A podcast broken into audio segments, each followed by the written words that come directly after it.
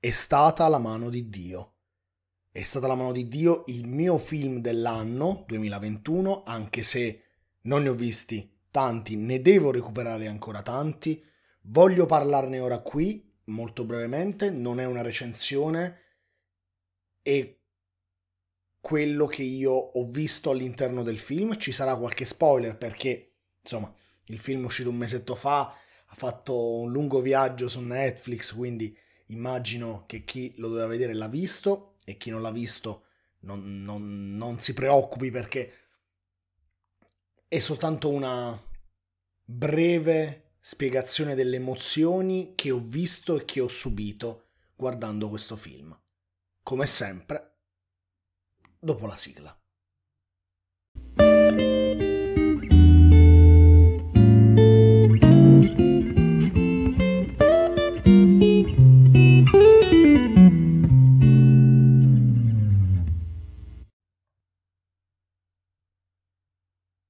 Stata la mano di Dio per me è una nuova fase di Paolo Sorrentino, è una fase che in parte riesce benissimo a fare conti con la, la sua fase della grande bellezza, chiamiamola così, quella successiva alla grande bellezza, e riesce a far pace però con i primi film che non erano così onirici, così estetici come la grande bellezza e che anzi rivelavano un non so che di neorealista nel primissimo Sorrentino. Qui la fusione secondo me è perfetta, fusione che, come dire, è anche esplicitata, è stata esplicitata a parole da Paolo Sorrentino che dice che nelle prime scene del film il Sorrentino della grande bellezza e si congeda, cerca di congedarsi dal Sorrentino che poi girerà È stata la mano di Dio. E infatti l'unica scena proprio alla Sorrentino che uno vede durante È stata la mano di Dio è proprio la prima, i primi, primissimi minuti. Poi parte un film, a mio avviso, bellissimo, un film autobiografico, quindi divertentissimo, ma anche molto tragico. Fa ridere, fa piangere, fa riflettere ma soprattutto, e qui voglio arrivare, È stata la mano di Dio è un film sull'empatia. L'empatia è, da definizione, la capacità di porsi nella situazione di un'altra persona, di comprendere immediatamente i processi psichici dell'altro, in definitiva di mettersi al 100% nei panni dell'altro. E questo film che tratta della vita, della giovinezza più che della vita di Sorrentino, è un trattato sull'empatia. È un film che parla di come essere empatici, attraverso però ancora qui diversi tipi di empatia, perché l'empatia non è unica, non c'è una sola via per essere empatici nei confronti di una persona che sta vivendo un dramma, ci sono diverse vie e i personaggi all'interno di È stata la mano di Dio, ognuno percorre una via separata, una via diversa, una via personale, secondo il loro personalissimo gusto e la loro personalissima attitudine, ma tutti i personaggi che cercano di empatizzare con, con il protagonista Fa- Fabietto, ovvero il Paolo Sorrentino del film, sono persone che eh, cercano di tirare sul morale e lo fanno a modo loro. È un film anche molto mm, pruriginoso, no? Ci, ci sono, c'è, un, c'è una scena in generale nella quale l'imbarazzo, nella quale eh, l'erotico si mischia allo scabroso, che non ci nascondiamo dietro un dito, è forse una delle scene che rimane più impressa nella mente di chi guarda, è la scena nella quale Fabio, Fabietto, perde la virginità con la baronessa anziana, la baronessa credo si chiami Focale. È una scena molto scabrosa perché anche eroticamente molto comica, è una scena relativamente imbarazzante che ti crea un po' un marasma e che ha soltanto ad una prima visione può sembrare una scena un po' cringe di una signora anziana eh, che così ha un ultimo guizzo erotico. Non è così, è il contrario. La baronessa focale attua un'azione empatica. Cerca di sdrammatizzare il momento che Fabietto sta vivendo, il momento adolescenziale, sessuale, di piena esplosione del, degli ormoni, concedendosi a lui, facendogli perdere la verginità, rendendolo un uomo. Un po' per distrarlo da quello che lui stava passando a seguito della morte dei suoi genitori, e sia per fargli compiere un'azione, un'azione eh, che un po' in un certo senso lo, lo facesse uscire da quell'impasse che tutti gli adolescenti hanno riguardo alla loro sessualità. Tant'è vero che Fabietto, in un certo senso, non si innamora, però si affeziona, pensa che possa, che possa davvero esserci un rapporto amoroso tra lui e la baronessa, esattamente come un adolescente, adolescente immagina che l'amore sia per sempre, che in un posto in cui si è stato bene si ritornerà sempre.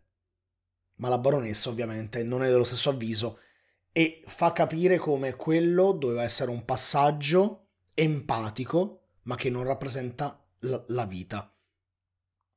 Il secondo personaggio che cerca un approccio empatico con Fabietto è il fratello. Il fratello che vive un dramma, che vive il dramma, però in maniera diversa da Fabietto.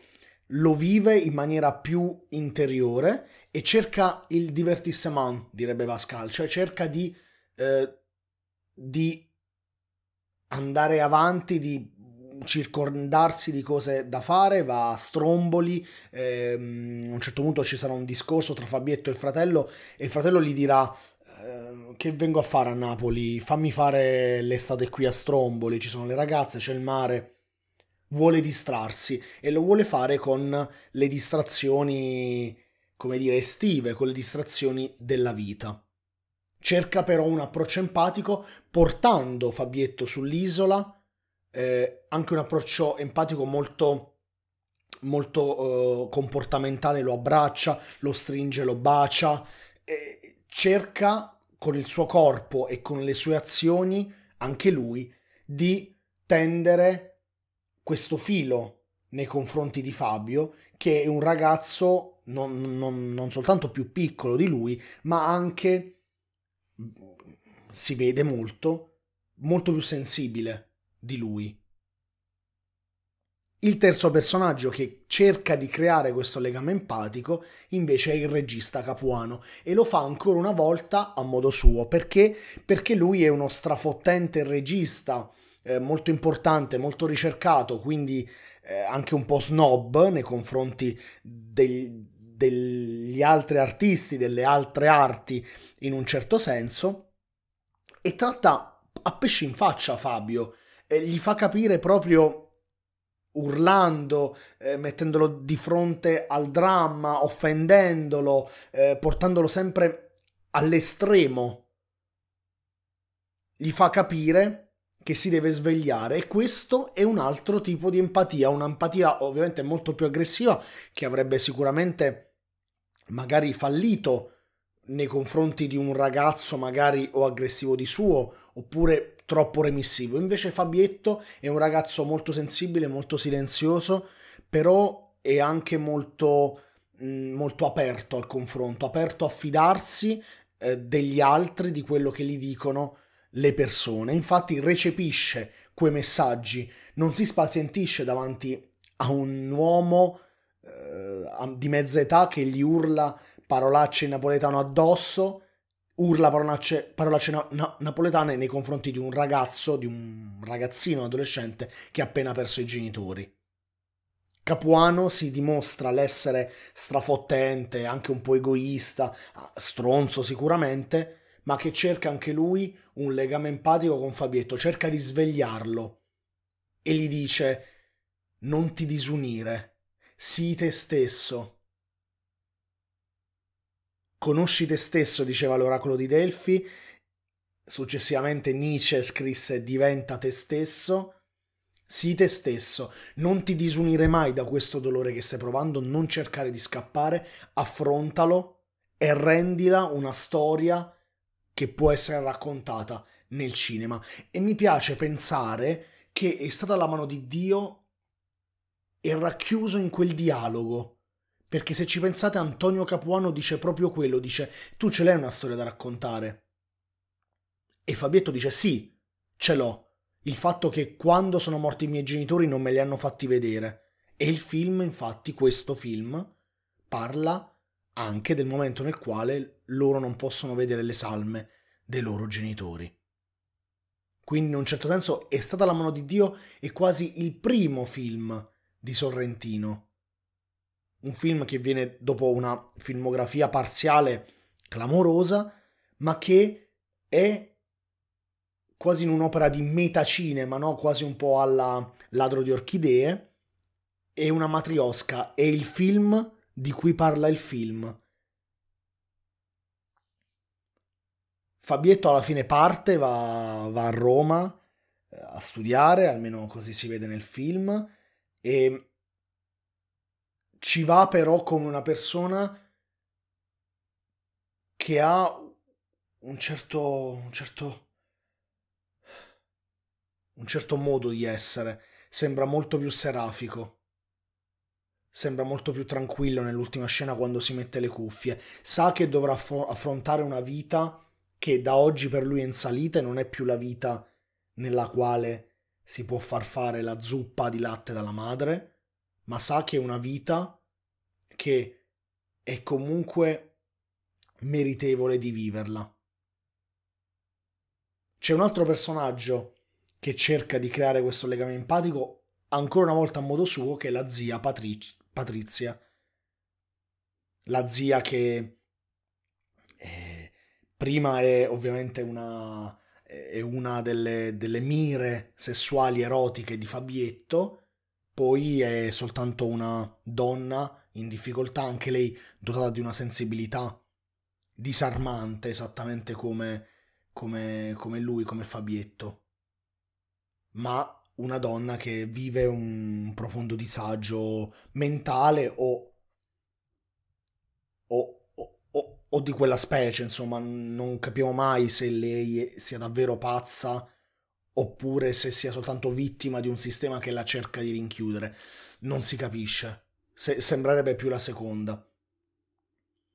Però anche lei cerca con l'amore un po' di questo, di questo oggetto del desiderio, oggetto non perché è una donna, ma perché è una proiezione del desiderio sessuale di Fabietto, che però poi diventa una donna in grado di dare amore, di dare affetto a Fabietto nel loro, nel loro incontro. L'empatia in questo film cambia tutto, perché eh, sono diversi i modi di interfacciarsi con un dramma, interfacciarsi con una, una tragedia soprattutto. E sarebbe stato molto, molto, molto, molto possibile che a seguito della morte dei genitori Fabietto mm, avesse preso una, una piega del tutto, del tutto contraria, contraria alla vita, contrario alla, alla sua sensibilità magari si sarebbe incazzato, magari avrebbe maledetto tutto. Avrebbe maledetto anche Dio, Napoli, tutta la sua vita. E il film magari si sarebbe chiamato È stato quel porco di Dio. E invece il film si chiama È stata la mano di Dio. Ancora una volta il bene, in un certo senso il divino, abbraccia la, la vita della, delle persone e cerca di risolverla in maniera positiva. La positività che c'è dietro questa storia però non è una positiv- positività eh, provvidenziale, è una positività data dai personaggi che cercano e riescono a creare un legame empatico nei confronti di Fabio. L'empatia umana vince sempre nei confronti della paura, del dolore e della tragedia. Grazie per aver ascoltato l'ennesima puntata del Palo Bianco Podcast. Ci vediamo domani. Ciao.